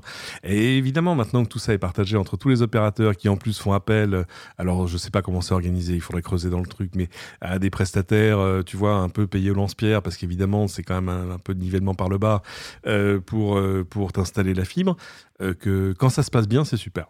Moi, j'avoue que voilà, quand on m'a installé la fibre chez moi, euh, tu vois, deux jours après mon emménagement, euh, il y a trois ans, euh, j'ai trouvé ça génial. Euh, mais je vois l'armoire qui est dans, au coin de ma rue là. et Il y a des fois, je la vois avec la porte qui baille. Et je me dis non mais. et là, j'ai juste une image de mon fils avec des sécateurs à la main, genre mais c'est rigolo, tiens. cric, cric, cric, ah, voilà. Et euh, Tu sais qu'il y a eu des dé- dégradations il y, a, y a pas si longtemps, justement. Dans... Ah oui, puis là, des dégradations qui avaient l'air volontaires et ça, coordonnées sur là des séquences. C'est peut-être pas juste euh, l'armoire du quartier. Donc ça, ça pose d'autres questions. De ville à ville, il y a eu des villes qui ont été coupées. Mais pardon, oui. donc Mais le, fait que tout, tout le monde puisse intervenir et personne soit vraiment, vraiment responsable, on le ça. voit, produit quand même des situations qui sont pas très agréables pour le pour l'usager qui lui n'y peut absolument rien. Et, du coup, l'article euh, du, Monde formalise un petit peu ces préoccupations avec euh, une petite enquête qui montre que euh, ça peut toucher 15 à 20% des abonnés. Alors, ça ne veut pas dire qu'ils sont tous coupés en même temps, hein, mais qu'ils peuvent avoir eu des, problèmes. Et clairement, la cause, bah, c'est de la sous-traitance, un manque de disponibilité de, connexion, hein, mais une sous-traitance qui est faite sans responsabilisation et puis souvent, comme on l'a vu avec les, des livreurs Amazon par exemple, des gens qui n'ont pas le temps, qui sont payés au lance-pierre, machin. Ce qui semble-t-il, alors moi je suis pas à Paris, mais euh, semble-t-il ça, ça a évolué depuis quelques mois. Euh, J'ai eu plusieurs retours de gens qui me disent, bah maintenant les livraisons Amazon, euh, ça se passe beaucoup mieux. Euh, oui. C'est Ah bah de, oui, enfin moi je sais pas parce que j'ai déménagé donc je suis passé d'une situation compliquée à une situation où tout marche tout le temps. Ouais. Donc c'est forcément voilà. Et euh, je veux pas accabler euh, mais mon chronopost c'était l'enfer. Et des gens tu sais qui passent, t'es là mais ils sonnent pas et ils te mettent un avis de passage en disant vous n'étiez pas là. Tu rigoles, on était cinq euh, dans l'appart. la base, la base du métier. Ou alors qu'ils appellent en disant faudrait descendre. Bah, c'est vous le livreur ou c'est moi chérie? Enfin, euh, tu vois bon. Bon, ça c'est terminé. Voilà, maintenant j'ai des livreurs formidables qui passent à l'heure dite, euh, le jour machin, même le dimanche, alors que j'ai vraiment pas besoin qu'on me livre des trucs le dimanche, mais bon, soit. Euh, donc euh, oui, oui, ce qui veut dire que tu vois, ça peut bien se passer. Et justement, euh, j'ai l'impression que là, c'est euh, Amazon, parce que pour le coup, sur Paris en tout cas, euh, la, règle c'était, bah, tu te fais pas livrer chez toi parce que ça arrive pas de toute façon. Donc, euh, ça a affecté, ça a commencé à affecter leur business. Et du coup, j'imagine qu'ils ont mis un petit peu plus de soins, un petit peu plus d'argent, euh, arrêter les, les, les rythmes infernaux pour les livreurs qui avaient euh, une heure pour faire 15 livraisons à différents quartiers de Paris. Et Bon, en tout cas pour certains, euh, un petit peu anecdotiquement, ça, ça semble s'être amélioré. Et c'est un petit peu le problème qu'on a avec ces histoires de fibres. Euh, et le gouvernement commence à s'y intéresser parce que ça dure depuis un certain temps déjà. Et les opérateurs se sont eux aussi engagés euh, à améliorer la situation, à bah, peut-être mieux gérer la sous-traitance, etc. Donc peut-être que ça arrivera, mais, mais c'était marrant parce que c'était vraiment un truc qu'on sentait et qui là a été euh, un petit peu confirmé par cet article de, du Monde que j'ai euh, pas mal apprécié. Euh, donc, les sujets un petit peu rigolos que je voulais évoquer, enfin rigolos, on va rire jaune, peut-être bientôt. Est- Est-ce que tu as vu ce test d'un essaim de drone euh, qui vole en, bah, en essaim, en fait, tous connectés ensemble dans une forêt euh, c'est une, une, euh, un test d'une université chinoise. Euh, ils volent ensemble dans une forêt de bambous et ils se perdent pas. Ils évitent les bambous et ils peuvent voler à une vitesse complètement folle dans la forêt. Et là où ça devient vraiment intéressant, c'est que tu dis bah, quel intérêt de faire voler plusieurs drones, à la limite, t'en fais voler un, bah, ça suffit.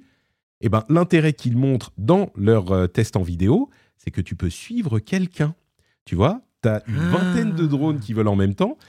Et même s'il y en a un qui perd le contact visuel avec euh, quelqu'un qui se déplace, bah, les autres, ils prennent le relais. Alors là, Tu c'est fais de, de l'intelligence collective. euh, c'est pas du tout flippant ton histoire. hein. Tu sais, tu te promènes dans la forêt, t'entends.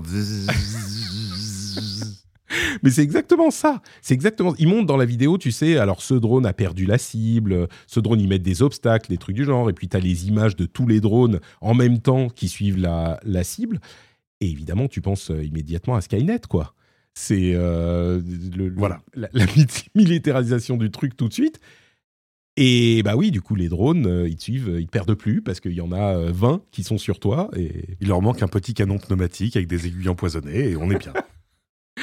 on rigole, mais oui, à moitié.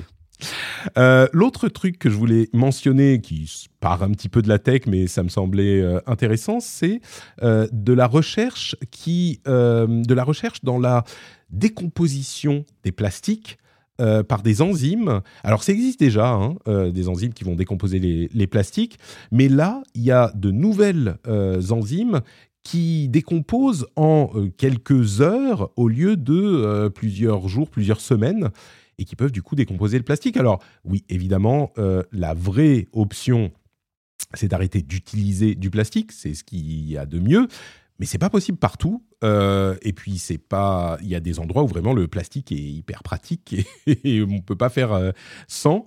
Donc euh, voilà, la recherche du, dans le domaine de la décomposition du plastique, au lieu de le laisser se décomposer en 200 000 ans, bah, ça pourrait offrir une option pour euh, certains cas extrêmes où euh, il peut être euh, nécessaire d'en avoir.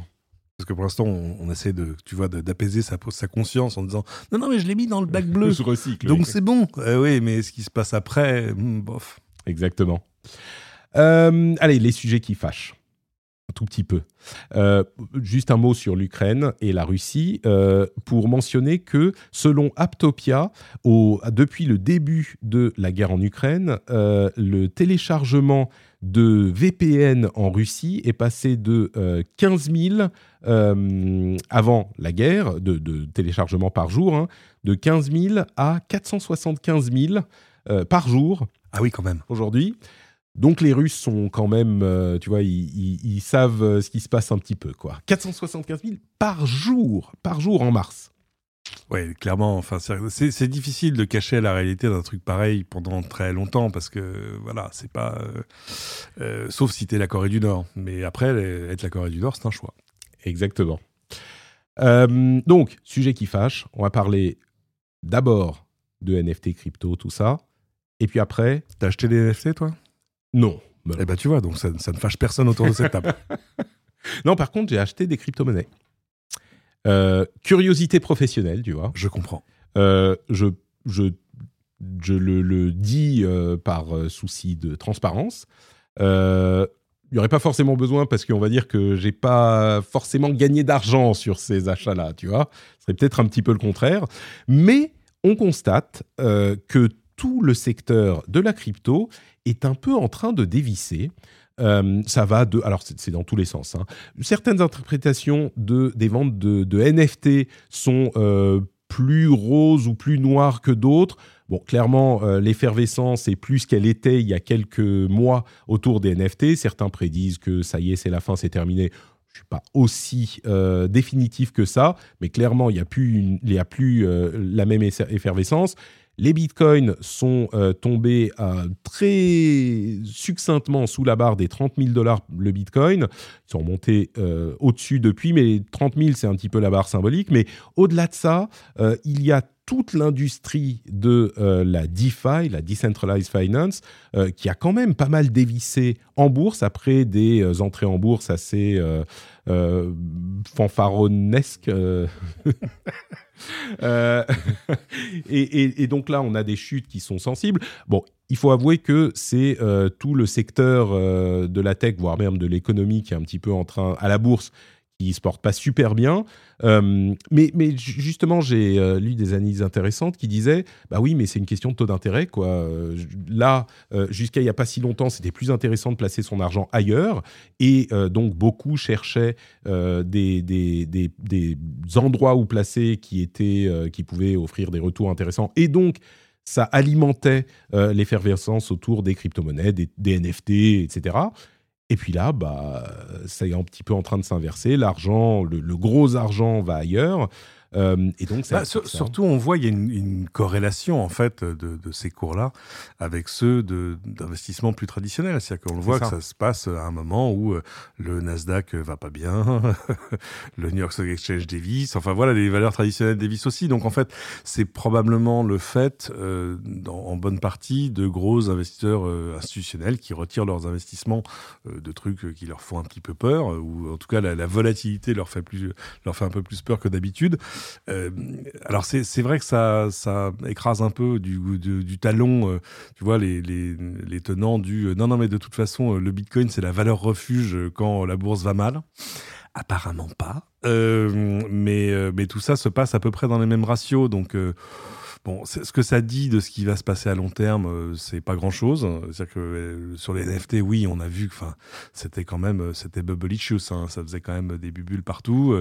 Il y avait des utilisations de ces trucs-là qui n'étaient pas forcément très recommandables. Enfin bref, mais et de fait, on est très très loin des plus hauts de, de l'automne dernier. Euh, donc c'est bien, c'est un marché qui, qui va, qui va s'assainir. La technologie en elle-même, euh, elle est là pour rester parce qu'elle peut servir à plein de trucs, euh, à la fois pour les créateurs, à la fois pour, pour mille choses, pour les entreprises aussi. Donc voilà, tout ça n'est pas mort. C'est pas la peine d'annoncer la, la, la, mort des cryptos, des NFT et du reste. Après, moi, il y a un site que j'adore qui s'appelle euh, Web3 is going great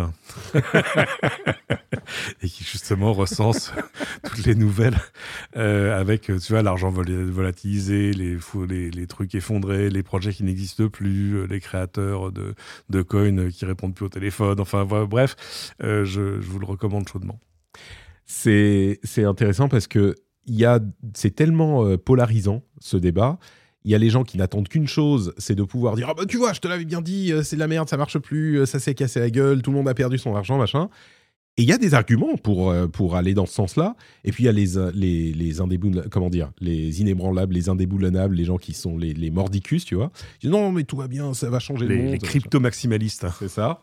Euh, et, bon, très certainement, la réalité est, ni dans un extrême ni dans l'autre. Non, mais ils auront peut-être raison à la fin, mais c'est quand la fin C'est-à-dire qu'il faut se souvenir, euh, c'est un peu comme la bulle Internet. C'est-à-dire que euh, le fait que personne n'avait menti sur ce qu'était la, promesse, dit-il à l'instant où tout à coup j'ai une notification de livraison Amazon. Enfin, tu vois, c'est voilà.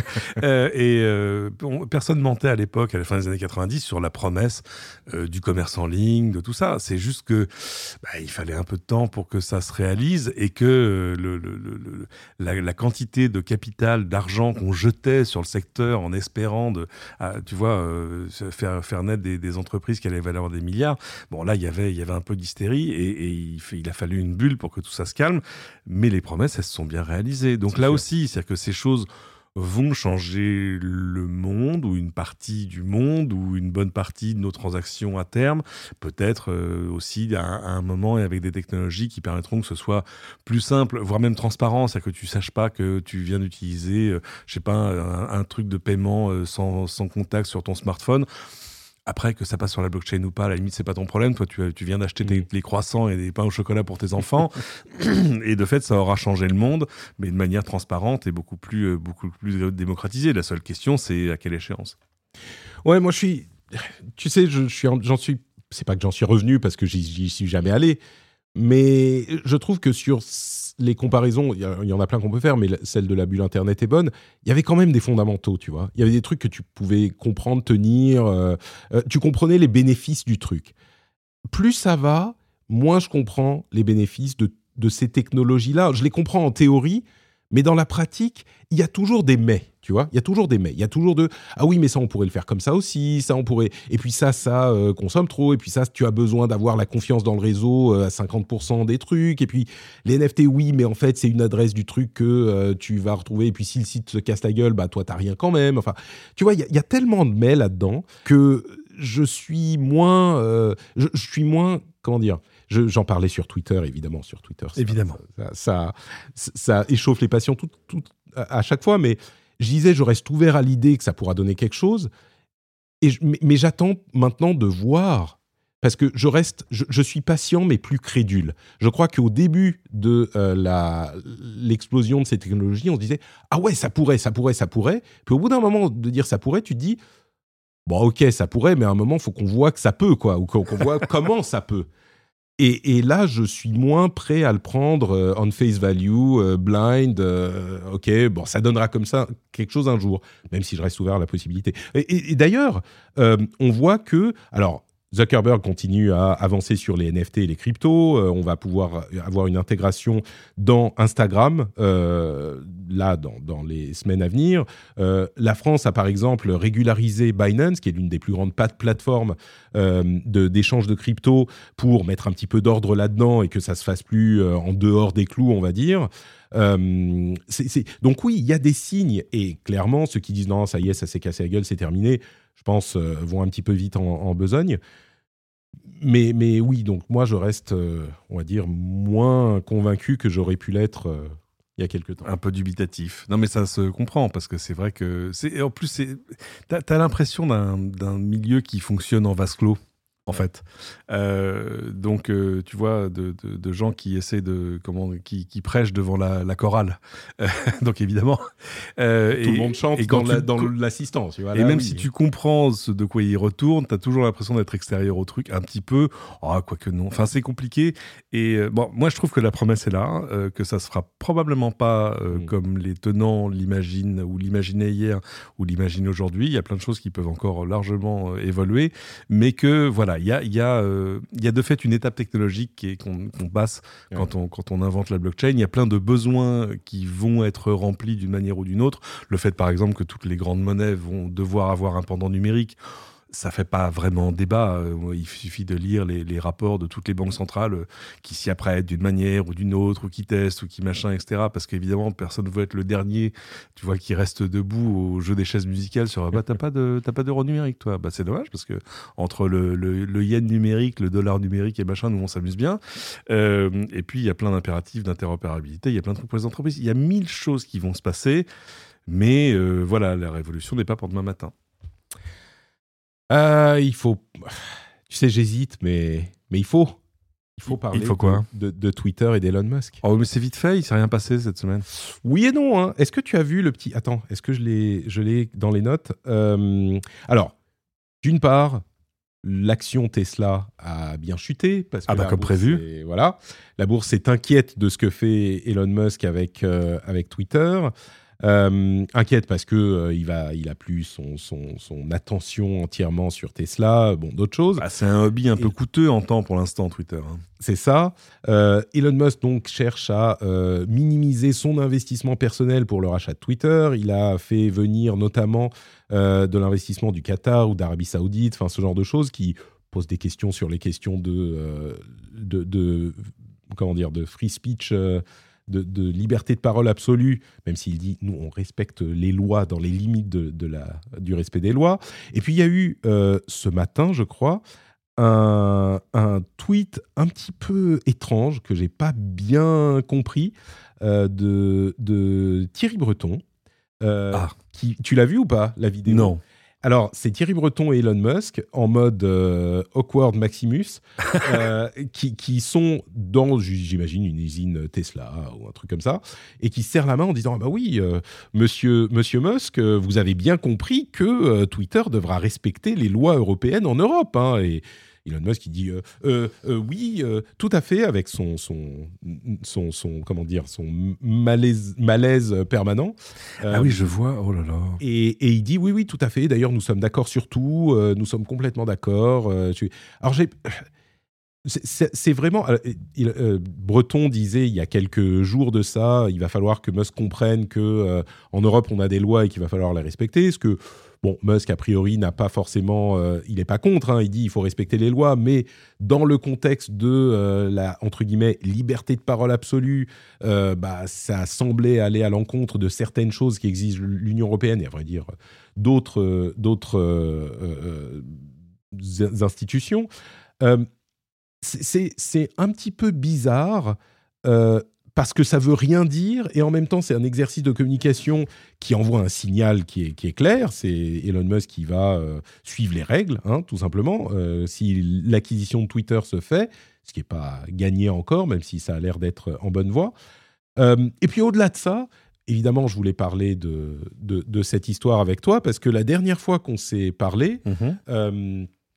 on était encore à l'étape de euh, euh, pas de rumeurs, Est-ce qu'il il y va, est-ce qu'il y va pas participation, Est-ce que- ouais, ouais. euh, Et toi, tu disais non, non, mais il a autre chose à faire. Eh oui. Et puis tu étais un petit peu, tu, tu es un peu mon, mon, comment dire, mon Elon Musk stan. tu sais, tu es, tu es le fan euh, d'Elon Musk. Et là, du coup, donc, euh, bah, clairement, il est en train d'essayer de, racheter Twitter. Ce qu'on, bon, je vais pas te jeter la pierre, hein, moi non plus, j'y croyais moyennement. Ah bah qu'il le rachète seul, non, j'y croyais pas.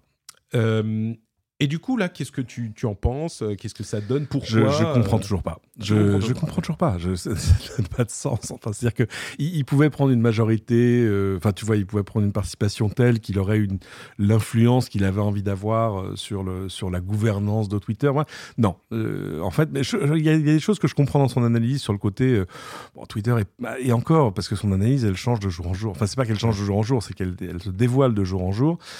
Pendant un temps, je me disais bon, ah, finalement, il, a, il, il explique qu'il faut faire son deuil du fait que Twitter est pas, est pas là pour faire de l'argent, que c'est euh, la, la, la place du, la, tu vois, la place du village du village mondial, et que voilà, faut juste l'organiser comme ça, et que très bien, et que ça a une valeur qui est au, qui va au-delà du financier. Oui, sauf que là, il a fait la tournée des popotes.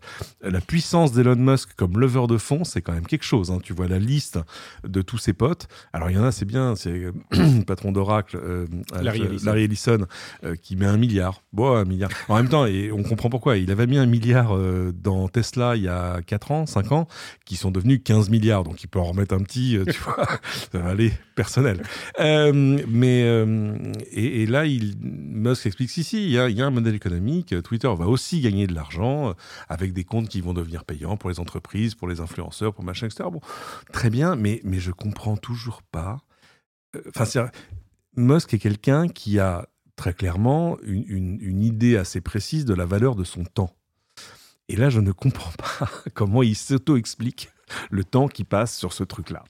Euh, Alors que euh, le- le- le- l'exemple précédent, c'était Hyperloop, tu vois, où il dit Ah, ce serait génial de faire un truc qui aille très vite dans un tube et machin, etc., qui remplacerait l'avion. Mais il était quand même euh, lucide à l'époque. Il disait Oui, enfin, je vais pas le faire parce que j'ai quand même plein Ouais. de trucs. Voilà. Et ben là, il, il aurait dû faire pareil en disant Moi, je, trou- je trouve que Twitter, c'est important, ce serait bien de faire ça, ça, ça, ça, ça. Voilà, j'ai mis de l'argent, je vais mettre trois mecs, et puis euh, voilà. il- bon, j'imagine que c'est ce qui va se passer à un moment. Il va pas juste devenir patron de Twitter, quoi. C'est grotesque. Bah, en l'occurrence, oui, pour quelque temps, au moins. Euh, mais c'est ce qui a fuité.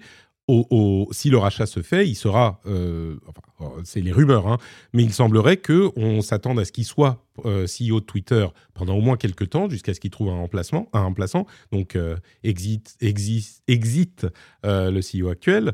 Euh, et puis on a vu effectivement, comme tu disais, le- le- les decks de présentation qu'il a fait aux fonds d'investissement, aux banques, machin où c'est euh, alors euh, on va euh, quintupler les revenus, enfin la valeur.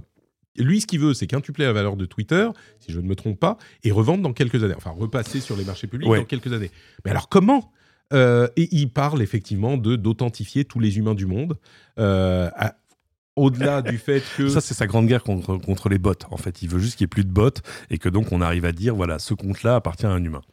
Ce qu'on peut comprendre effectivement, et euh, moi la première chose à laquelle je pense, c'est euh, mais oui, mais il y a des gens qui ont besoin d'anonymat aussi, euh, et qui, qui et parce que là on parle pas juste Ah, mais c'est pas parce que tu es anonyme que t'es pas un humain. Oui, mais il faut que euh, Twitter, eux, dans leur bureau au moins, ils aient une preuve que tu existes et que tu es un humain. C'est pas juste l'adresse IP qu'on peut remonter ensuite s'il y a une procédure légale euh, qui exige l'identification de la personne. Là, on parle de, alors je sais pas, je, je- le dis comme ça, mais a priori, ce qu'on pourrait imaginer, c'est qu'il faut envoyer une pièce d'identité à Twitter pour prouver que c'est toi, tu vois. Ou peut-être juste un captcha une fois de temps temps. Bah, peut-être, peut-être, mais euh, je sais pas. Moi, ça me paraît. Ou peut-être qu'il y aurait effectivement un captcha une fois de temps en temps, et que euh, au-delà, si on veut avoir le petit checkmark, il faut il faut s'être. euh, Et la question de l'anonymat, je pense, est important. euh, Enfin, est importante. Et il y a beaucoup de gens. On, va penser à certains pays où on peut pas s'exprimer librement. Mais pas que. Il y a des pays où on peut s'expri- s'exprimer librement, où certaines personnes ont besoin, ont vie besoin de s'exprimer de manière complètement anonyme et, de ne pas s'identifier auprès du service. Mais je crois que si jamais... ah, Enfin, ce système, il faut l'avouer, a des désavantages dans tous les sens. C'est-à-dire que si on identifie tout le monde, ça a des avantages. Si on laisse l'anonymat partout, ça a des avantages aussi. Peut-être que le fait de choisir, bon bah maintenant les bots ils n'existeront plus parce que, en théorie, hein, il y aura toujours des moyens d'eux, mais pas à aussi grande échelle qu'aujourd'hui. Et donc ça assainira peut-être un petit peu le euh, réseau. Disons que dans la théorie, si on peut avoir l'assurance intellectuelle que quand quelqu'un nous répond sur Twitter, c'est une vraie personne qui existe, qui dit vraiment ce qu'elle dit, c'est vrai que ça peut euh, améliorer le au-delà de la, de des problèmes des personnes qui sont euh, qui ont besoin d'anonymat, bah ça peut améliorer la discussion sur Twitter quoi. Je pense que ça fait partie des, buts poursuivis en tout cas. c'est vrai que ça assanirait les choses, mais il faut il faut aller voir les threads d'Elon Musk. Dès qu'il poste un tweet, il y a 22 000 réponses en dessous qui sont uniquement des bots euh, avec des liens pour essayer de te piquer tes cryptos en gros, tu vois, ou avec du spam enfin machin. Donc je comprends qu'il en souffre. Hein. C'est un peu, tu vois, c'est, c'est une espèce de nuée de trucs parasites qui sont derrière lui. mais euh, mais c'est vrai que ça fait cher pour, tu vois, une espèce de combat personnel, quoi. Et clairement, il tient beaucoup à, Twitter. Et, c'est un autre truc qu'on avait euh, fait remarquer, c'est que là, Elon Musk, tout ce dont il parle, c'est des problèmes d'Elon Musk. Tu vois, les questions de bots, il, s'est beaucoup focalisé sur les bots parce que lui, il en souffre, euh, machin. Et, une autre chose qu'on va faire remarquer, c'est que, bah, encore une fois, euh, le problème de trust and safety, c'est un gros problème sur Twitter. Euh, le fait de, euh, de pas, des, questions de modération, qui, qui est, bon, c'est pas qu'elle est pas bien faite, mais la, la limite de la modération, bah, ils n'ont pas beaucoup investi là-dedans. Et visiblement, ils avaient un petit peu poussé la, le, comment dire, la molette de la modération pendant quelques temps, un ou deux ans. Et comme ça nuisait à l'engagement, eh ben, ils sont revenus en arrière et donc c'est redevenu un petit peu plus compliqué. Et, donc le fait de euh, d'avoir une modération, on va dire, cet euh, absolutisme du, de la liberté de parole qui pousse, bah oui, à tout ce qui est euh, harcèlement et, et, toxicité. Eh ben, c'est pas Elon Musk qui va en souffrir, tu vois. C'est pas lui qui va. c'est des gens qui sont pas Elon Musk, pas le, le, le board de Twitter et les gens qui ont mis de l'argent, et euh, je sais que ça agace des gens parfois, mais qui sont pas des mecs blancs euh, de, de, la. Tu vois, c'est pas les minorités. Et les, les, gens qui vont souffrir de ces choses-là, c'est euh, des gens qui ne sont pas dans les prises de décision que semble faire Elon Musk. Et c'est aussi un truc qu'il faut, qu'il faut prendre en compte. Maintenant, est-ce que. et il y a des préoccupations chez Twitter, chez les ingénieurs, chez les, les, publicitaires, mine de rien. Euh, le, problème de la modération, c'est pas que un problème de harcèlement et de toxicité, c'est un problème de est-ce que les marques vont vouloir faire de la pub sur Twitter quand euh, si la, société devient, euh, enfin la société, le réseau devient moins modéré et donc plus toxique, plus problématique? Bon, il y a plein de problèmes qui se posent, on n'a toujours pas la réponse. Quoi. Mais on les avait pas jusque-là déjà.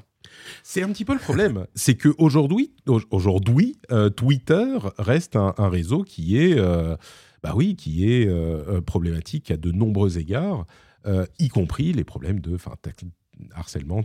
Et, c'est, comment dire, c'est un réseau qui est particulier, Twitter, parce que c'est la conversation, c'est la place publique, c'est le mégaphone, et tout le monde le reprend. Donc même si on n'a que 300 millions d'utilisateurs, bah, un tweet peut être pris partout dans le monde et dans tous les médias.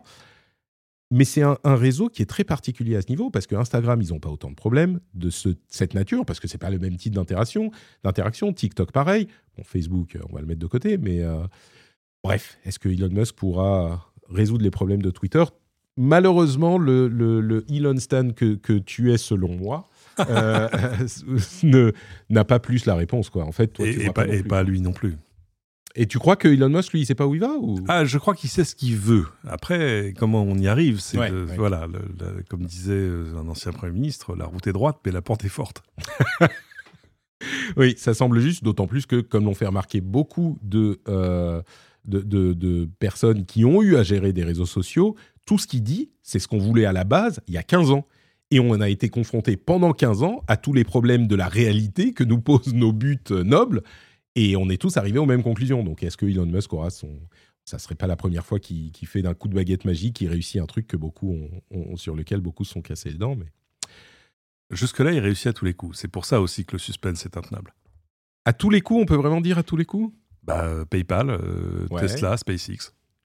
Ouais. Est-ce que les. Euh, attends, il y a bien des trucs qui, sur lesquels il s'est planté quand même. Euh, ah bon? les... Alors, tu me dis, les Boring Company, c'est lui quand même. Ouais, t'as fait. Bah, c'est pas, c'est pas un succès éclatant encore. Est-ce que c'était destiné à être un succès éclatant? C'est puis c'est un truc, c'est encore en cours. C'est, on c'est trop tôt pour en faire l'autopsie. Admettons, admettons. C'est vrai que le, la première, euh, euh, comment dire, le premier exemple concret à, Las Vegas, c'était un petit peu ridicule, mais on, va dire qu'on est encore en phase de test, quoi. T'es encore dans le concept. Ouais. Écoute, On verra. Euh, moi, je retiens beaucoup les, euh, les, tweets euh, trollesques sur les Dogecoin, et c'est ça qui m'inquiète. Mais peut-être que à côté de ça, lui, il troll sur Twitter, et puis il a des, des un certain sérieux dans son approche des trucs. Mais bon, c'est encore un autre problème quand on parle de questions de modération et de liberté de parole absolue. Je prends plein de guillemets quand je dis ça, et on va pas se relancer dans ce débat-là. Mais ouais. Bref, bah écoute, Merci pour ce petit moment partagé, Cédric. Mais écoute, c'était un, c'était un plaisir. Reviens quand tu veux, ce, studio est le tien. Je, me, je m'en souviendrai. Euh, entre-temps, ce dont doivent se souvenir les auditeurs, c'est euh, où ils peuvent te retrouver si eux n'ont pas le privilège de pouvoir venir au, studio. Mais venez tous euh, à la Plaine Saint-Denis, bâtiment. Non, enfin bon, euh, vous prenez rendez-vous, voilà. Euh, Cédric euh, sur Twitter. Et alors, justement, juste avant d'enregistrer ce numéro du rendez-vous tech, je suis allé on a, tous un peu de, comment tu sais, c'est vanitas, vanitas quand tu fais du podcast. Donc, l'outil de ta vanité, c'est les classements Apple Podcast, on va pas se mentir.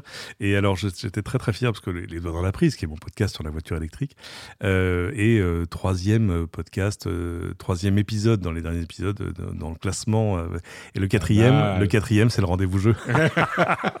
ça y est, je savais que je l'aurais un jour. Ce n'est que, ce n'est que transitoire, hein, parce que lui, il, lui, il fait ça sérieusement. Moi, je, fais un nouvel épisode quand je me brûle. Donc, euh, donc voilà. Mais si le sujet vous intéresse, évidemment, euh, évidemment, les doigts dans la prise sur votre plateforme de podcast préférée. Parfait. Pour ma part, c'est Note Patrick sur bah, Twitter, Facebook, Instagram, partout, vous le savez. Et oui, Twitter reste quand même un moyen de communication important. Mais si vous n'êtes pas sur Twitter, et peut-être que vous êtes nombreux à ne pas être sur Twitter et nombreuses, et eh ben vous pouvez vous venir sur le Discord, qui est bah voilà, encore un moyen de euh, rester connecté, euh, différent. Le Discord, c'est un endroit super sympa où on passe du, de bons moments avec des gens sympathiques et bienveillants, c'est le plus important. Donc le lien est sur notepatrick.com, évidemment. Le Discord, c'est la communauté des auditeurs du podcast, enfin de celui-ci et d'autres. On parle de plein de choses, c'est super sympa. Et bien sûr, patreon.com slash rdvtech, le lien est dans les notes de l'émission.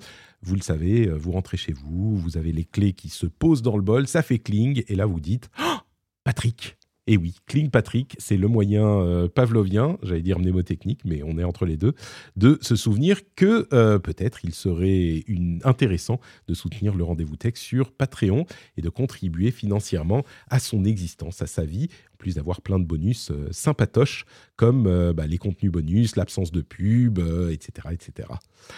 C'est tout pour cet épisode un petit peu différent du rendez-vous tech. Euh, on vous fait de gros bisous et puis on se retrouve pour un épisode plus classique la semaine prochaine. Ciao à tous